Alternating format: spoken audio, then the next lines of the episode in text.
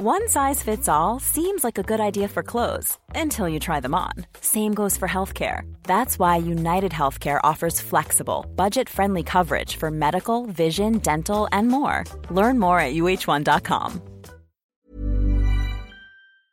My business used to be weighed down by the complexities of in person payments. Then, Stripe Tap to Pay on iPhone came along and changed everything.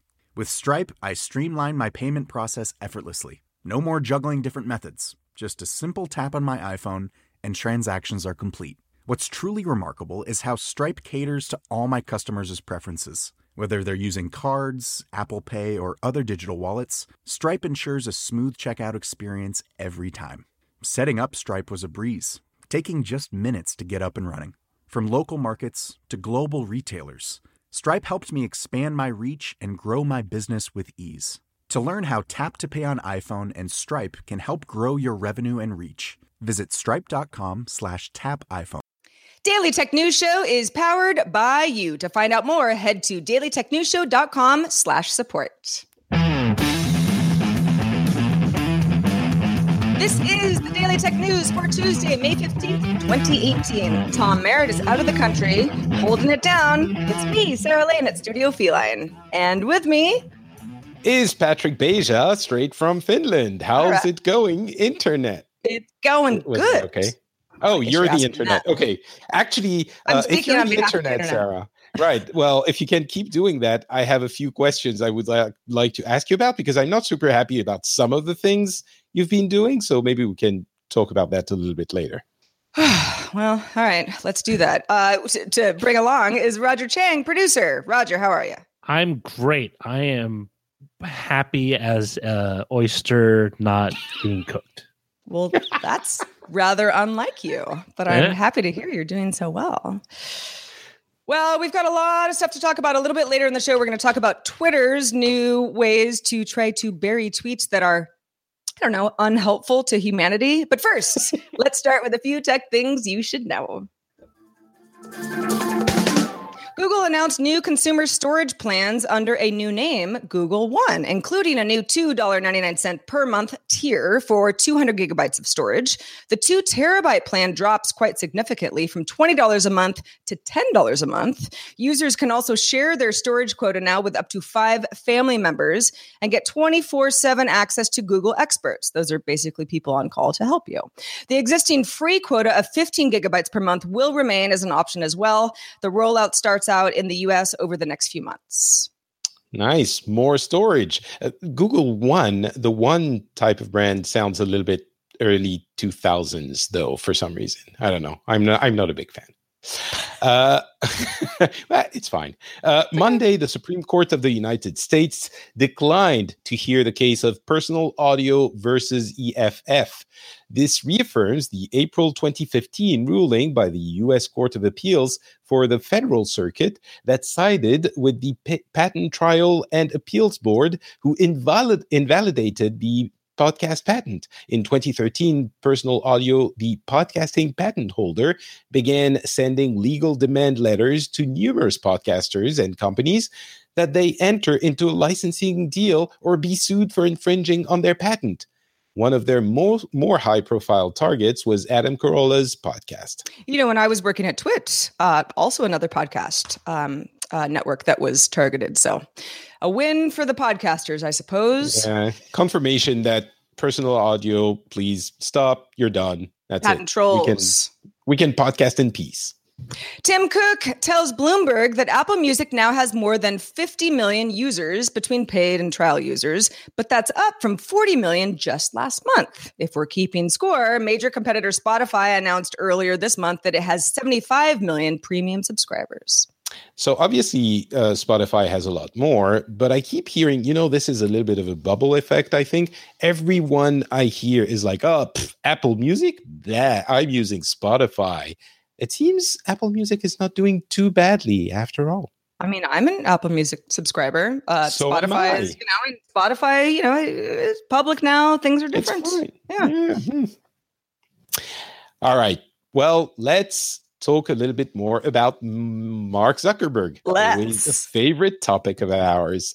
Uh, Mark Zuckerberg won't appear before the UK Parliamentary Committee that gave him an ultimatum to testify willingly or be sent a summons the next time he stepped foot in the UK.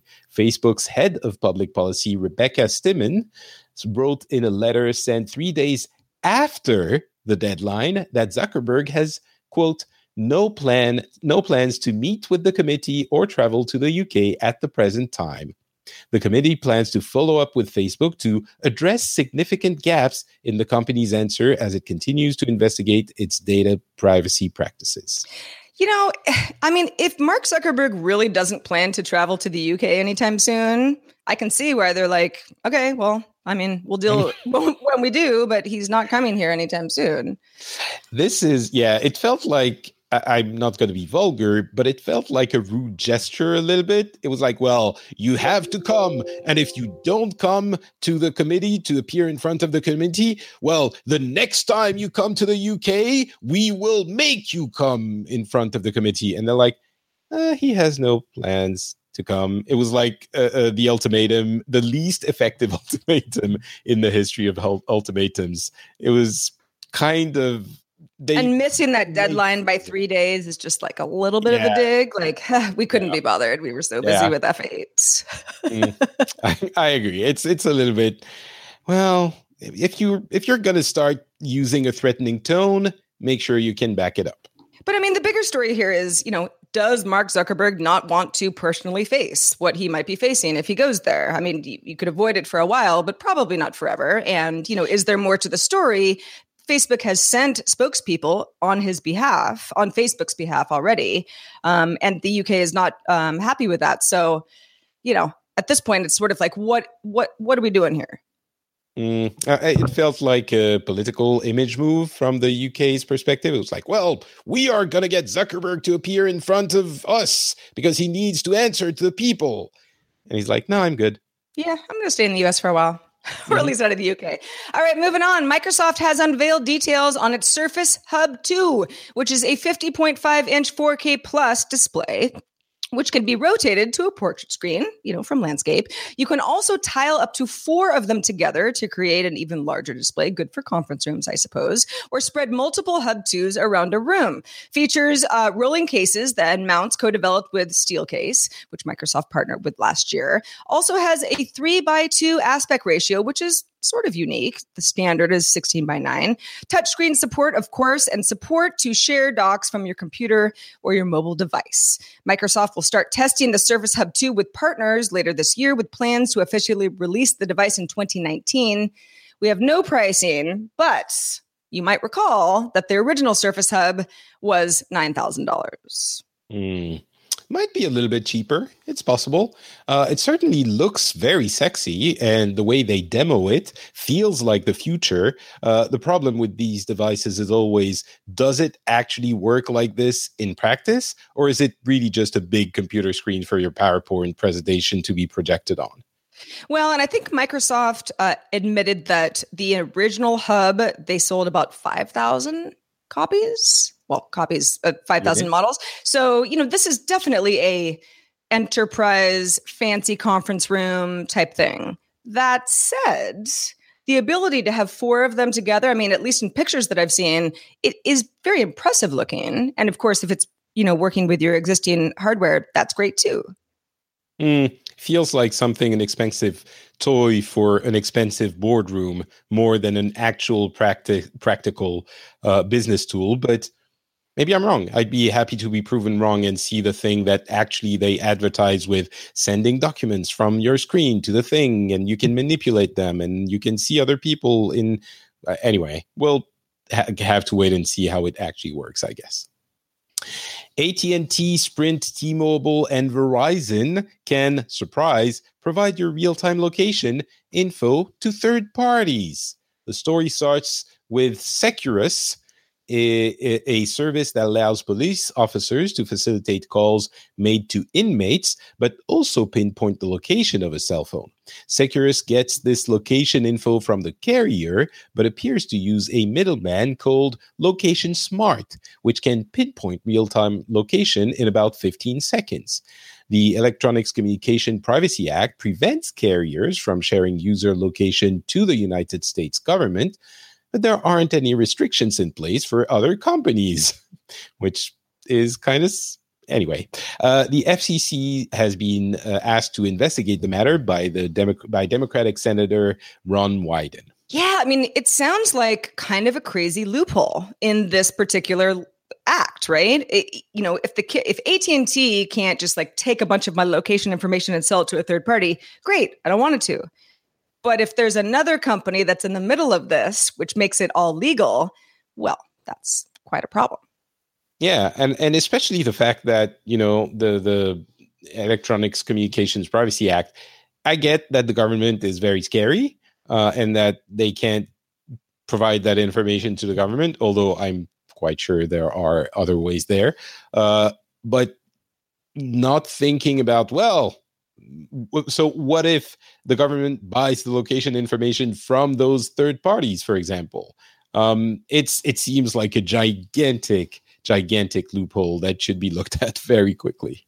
Yeah, and especially because we're, you know, we're we're now in an age where everyone is very very uh, worried about uh, their location, their data, their everything being sold. This is, you know, it's it's good that we know this. It's good that we know these uh, apps exist. Never heard of Securus or uh, or uh, what's the other one? Location Smart Location before, Smart. before today. But um, in the uh, Android Central um, article that I read this morning about it, um, they specified um, how the how the two worked in conjunction, where a sheriff was able to you know uh, keep tabs on certain people in in his law mm. enforcement mm. area, and yeah, I mean. Hey, if the rest of us are getting uh, uh, located as well, we should know about it at the very yeah, least. and you're right. I think it, I mean, it would always be kind of a concern, uh, that story. But I wonder if now that we've had all of these issues with our personal data and the scandals related to Facebook, if it's not more like, wait a second, what's happening there? And people are more aware of it, which is a good thing. Speaking of privacy, Moscow based Kaspersky Lab plans to open a data center in Switzerland by the end of 2019 to alleviate Western government concerns, US included, that Russian intelligence uses this antivirus software to spy on customers. The facility would be based in Zurich, and Kaspersky says it chose Switzerland specifically for its policy of neutrality and strong data protection laws. Reuters first reported that this was happening back in March. Looks like they're right. Last year, the US ordered civilian government agencies to remove Kaspersky software from all of their networks, although Kaspersky says we didn't do anything wrong and has filed a lawsuit against the US ban. You know, I mean, pressure works. This is a pretty clear example of that. I wonder how, if they can ever get the stench off because sure they can have you know data centers in any country they want there's still going to be the russian company that had this happen to them and when you end up having to uh, choose between two antivirus uh, um, uh, products which one are you going to choose? Usually they're all kind of good or acceptably good or there are several that are acceptable even if you know that Kaspersky is now working out of Zurich, at least partially, um, maybe you don't want to take a chance. And that is a very dangerous thing to have happen when you're a company. Maybe they're looking at longer term stuff. Maybe they're thinking, well, if we start doing that, uh, giving those assurances now, maybe in two, three years, we can be back in good standing. And obviously, it's not going to happen immediately. Yeah, I mean, you mentioned partial. It's like opening a data center in Switzerland doesn't fix a problem that, you know, even though Kaspersky denies all of these allegations, if it exists, unless you're out of Russia entirely, that's not really solving the problem. You're just, mm. it's sort of a PR move. Seems like it. Facebook launched a new youth portal for teens, which walks younger users through activating two factor authentication using strong passwords and tips on how to spot scams. A new section called Guiding Principles includes advice for users to think for five seconds before they post publicly. A privacy section also explains how Facebook collects user data to improve its service and to figure out which ads to show. Facebook said it uh, spoke with teens from the UK, US, Italy, and Brazil to build the portal. You know, it's funny. When I read this story this morning, I was like, great. Okay. Everybody should know, you know, a little bit more about how Facebook works and and and some good practices. And I know that teens are eh, are being targeted here because they're young, impressionable, right? But this is like great advice for adults too. Wait five seconds. Just wait five seconds. You really want to post that? Hi, this is Matt and Sean from Two Black Guys with Good Credit. From a local business to a global corporation. Partnering with Bank of America gives your operation access to exclusive digital tools, award winning insights, and business solutions so powerful you'll make every move matter. Visit bankofamerica.com slash banking for business to learn more. What would you like the power to do? Bank of America, NA, copyright 2024. The Claude 3 model family from Anthropic is your one stop shop for enterprise AI. With models at every point on the price performance curve, you no longer have to make trade offs between intelligence, speed, and cost. Claude 3 Opus sets new industry benchmarks for intelligence. Sonnet strikes the perfect balance between skills and speed. And Haiku is the fastest and lowest cost model in the market, perfectly designed for high volume, high speed use cases. Join the thousands of enterprises who trust Anthropic to keep them at the frontier. Visit anthropic.com slash Claude today. My business used to be weighed down by the complexities of in person payments. Then, Stripe Tap to Pay on iPhone came along and changed everything. With Stripe, I streamlined my payment process effortlessly. No more juggling different methods, just a simple tap on my iPhone, and transactions are complete. What's truly remarkable is how Stripe caters to all my customers' preferences. Whether they're using cards, Apple Pay, or other digital wallets, Stripe ensures a smooth checkout experience every time. Setting up Stripe was a breeze, taking just minutes to get up and running.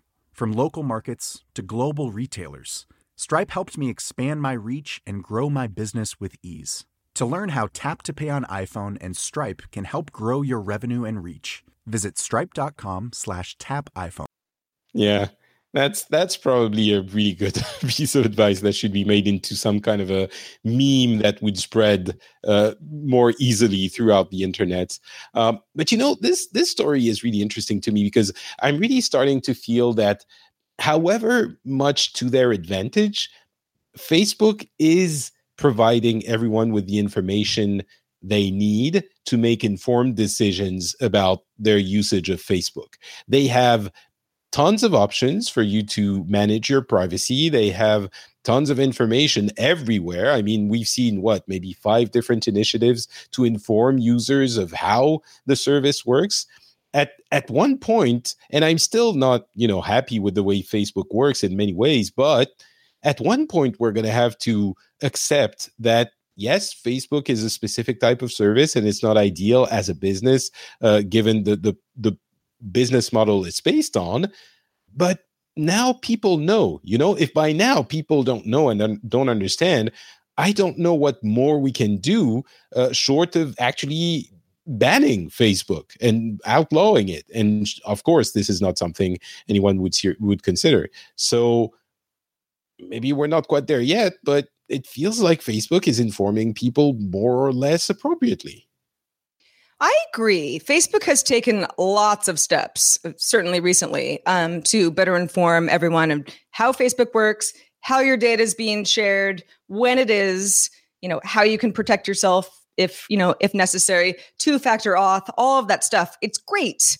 But it also puts the onus on the user in a way where I'm like, I mean, listen, I'm not a teenager anymore, but when I was, if Facebook was around, which it was not, something called a youth portal, I'd be like, eh, whatever, I'm not doing that. yeah, but what can they do though? What can we reasonably expect expect them to do other than what they're already doing. Exactly. They could do the same thing more simply, but at some point even you know the kids probably know the teenagers i'm hoping at this point know more or less how things work the parents should probably inform or have the talk with the parents the facebook talk about about uh, the the dangers and issues and yeah we probably have to accept this at some point that this is how it works and people are actually happy with it Exactly. Well, this is actually going to go into our discussion story. Uh, but uh, just a reminder if you want to get all the tech headlines each day in about five minutes or less, mine was slightly more than five minutes this morning. Sorry. Subscribe to dailytechheadlines.com. So we were talking about Facebook, privacy, informing users, what's going on. But Twitter, arguably, would be the social network that has been yeah, I don't know, in the hot seat uh, over the last couple of years as being uh, a hostile place for a lot of folks. There are bot accounts. There, are, you know, are, are you know people who are uh, upsetting other people. So. Twitter said back in March, uh, Jack Dorsey, CEO, uh, said that Twitter wanted to create an overall healthier conversation. Okay, that's fine and good. But today they actually made some changes. The company will now use thousands of behavioral signals when filtering search or replies and algorithmic recommendations. And anybody who seems to be gaming the system or just what Twitter would deem being negative are going to get their tweets buried, not deleted, but buried. Twitter is now looking at whether uh, a few different um, few different ways they're doing this. Whether you tweet at large numbers of accounts that you don't follow, kind of weird. Uh, how often you're blocked by people that you interact with, meaning that you know people don't like you whether you created many accounts from a single ip again suspect whether your account is closely related to others that have violated terms of service and the like so again they're not removing tweets but let's say that patrick and i are going back and forth about you know something on twitter and there is you know somebody who's being trolly who's part of the conversation and at replying. What twitter wants to do is bury that tweet or those series of tweets in the conversation where you have to click on see more uh, see more of this conversation which is not unlike what facebook does these days. Patrick what do you think? You know i mean i would like to say i'm of two minds because there is certainly pros and cons in this approach. Uh, overall i think i'm happy with the intent um, and it's kind of part of that trend of abandoning the idea the ideal idea about the internet where if you give everyone a voice everyone will will have awesome conversations and hear from people they wouldn't have heard about before. That's certainly true and we want to keep that part. Uh, but what what we've discovered over the past few years is that it's not just that ah people are going to be yelly and are going to be annoying it's that it actually sours and and ruins the good part of the conversations.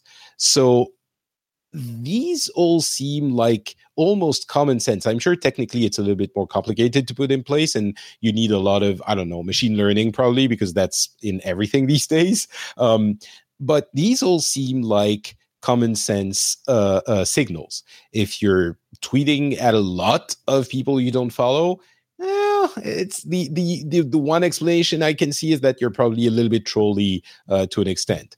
Um, you know, all of those you you went through them. I'm not going to go through them again. So I guess it seems like a good way of doing it, especially since they're not removing the tweets. We've seen with Facebook that even things like uh, with the disputed stories when trying to fight fake news, when you uh, signal that the story is dip- disputed, you actually increase controversy around it. So a solution is to make it smaller and to sort of sweep it under the rug. And this is the approach they seem to be going for. And I think we can go into the issues of not freedom of speech, but you know who decides what's okay to say and that would be uh, we can talk about it if you want it's a very important conversation as well but overall i think this is probably something that sadly we do need well, so Twitter says that they've been conducting tests um, and that they found that uh, the number of abuse reports, at least in these tests, generated from conversations, these conversations declined by 8%. 8% isn't 90%, but hey, you know, it's moving in the right direction. And I will say, Um, it's easy for me to block somebody if I see something that they said that I don't like, you know, or I'm offended by or whatever. But I still have to do that myself. If I never saw the tweet in the first place, probably a more seamless experience. It and you know, I'm um, a, very fortunate Twitter user because I very rarely have bad experiences very rarely and you know i'm i'm a, a white male so i'm probably less uh, white heterosexual male. I'm probably less prone to uh, the kind of messages that some people get on twitter. But overall my the community i run around is fantastic and it's always cool. Sometimes i see a tweet go by and I respond a, a, tweet about something controversial uh, from someone that retweeted someone I don't know, and I answer, you know, trying to be reasonable and trying to argue about the, the topic and present my opinion. Invariably, when I do that, I get after a few hours a couple, you know, two, three, four, five people just throwing insults at me. And I ignore them because I know I shouldn't engage, but just like literally just throwing insults at me, those I think have no place on a, a network where on on it, it's just obviously troll toxicity. The societal value of those, I have a hard time seeing. So, well, I mean, I'm that's what Twitter wants to solve, right? Is right, right. if there are enough, you know, if there are enough, you see the same patterns where like this person is attacking this person that they're not even following. This person is sort of associated with other people who have, you know, engaged in bad behavior, right? Terms of service and otherwise, or or or the like. I mean, if you never saw those tweets, I mean, maybe you're just a really chill dude and you don't care. But I mean, sometimes those sorts of things can ruin somebody's day, right? It's oh, better yeah. if you just don't see them at all. Absolutely. And and I guess that's where we get into the, the question. If you want to play devil's advocate, you can say, well, what we're effectively doing, and I think that's a valid concern, um, is putting in the hands of those companies, the Facebooks and Twitters of the world, sort of the the task of deciding what is valuable to see and what isn't. And I completely get the argument. And it is a concern to me. And I would I was very vehemently arguing that we shouldn't do that until maybe two or three years ago. But the reality is, uh, it's creating, it's ruining not just products, but conversations and interactions between people. So I think we have to be pragmatic. And yes, that concern is real, but uh, we are also getting to a point where we can't ignore the negative effects and they outweigh the concerns that we have. So at least we should, you know, try and wait and see what happens once they put those things in place. And yes, there are going to be false positives and all of that, um, but hopefully it will help more than it will hurt. Yeah, I mean, I appreciate what Twitter's doing. I have I have often thought that Twitter was a very toxic place over the last couple of years, um, and I don't want to feel that way. I love Twitter. It's a great news source. I catch up with friends. You know, I, I I hope these changes are for the better. Hey, thanks to everybody who participates in our subreddit. You actually help me make my headlines every morning. Submit stories and vote on them at dailytechnewsshow.reddit.com. And then, of course, we have a Facebook group, facebook.com slash groups slash daily tech news show. We got an interesting email. This person would like to remain anonymous because they are a certified Apple technician. Um, we had a conversation with Justin Robert Young yesterday about uh, MacBooks and MacBook Pro keyboards being faulty. Uh, Anon says, I have to join the frustrated masses regarding this new MacBook keyboard. I think Apple is misguided in its quest to make computers as impractically thin as possible. What user is asking for this? What they want is what Apple keeps taking away ports, battery life, expandability, repairability. Apple has moved from being a joy to repair to a nightmare for me.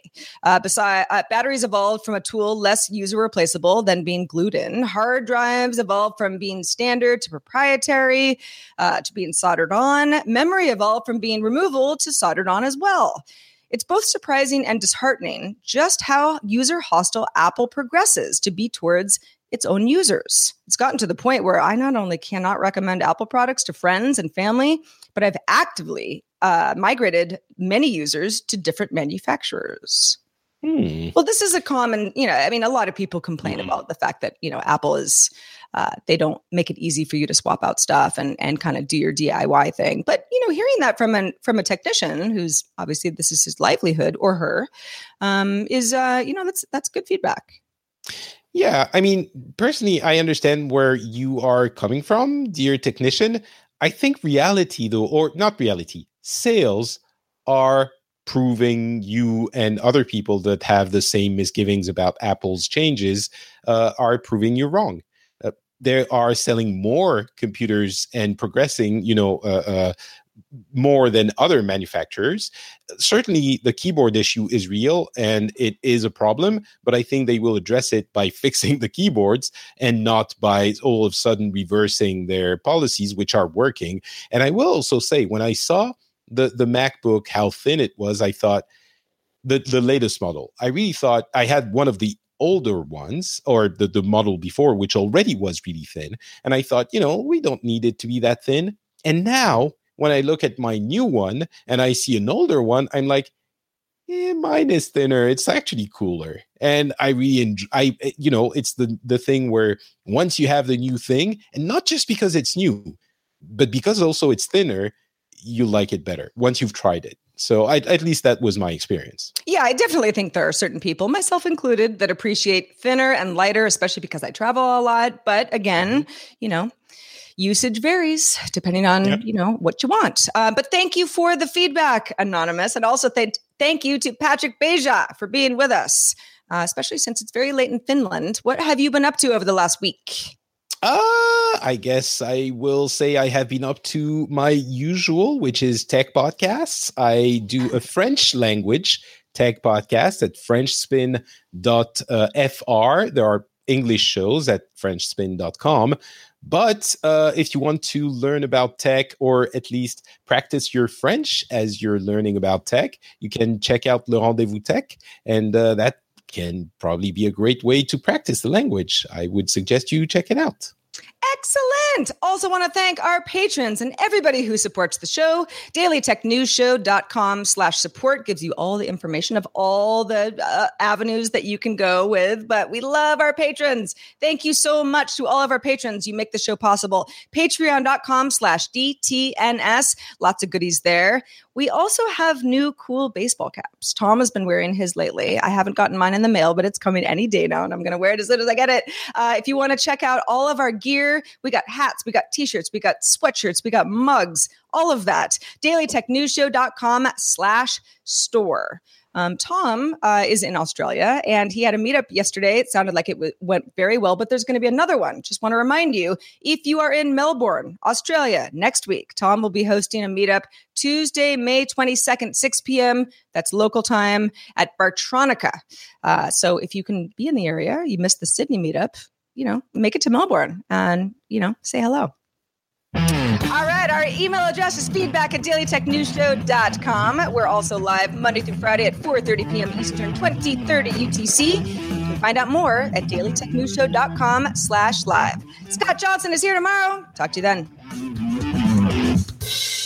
This show is part of the Frog Pants Network. Frog Pants Network. Get more shows like this at frogpants.com. Diamond Club hopes you have enjoyed this program.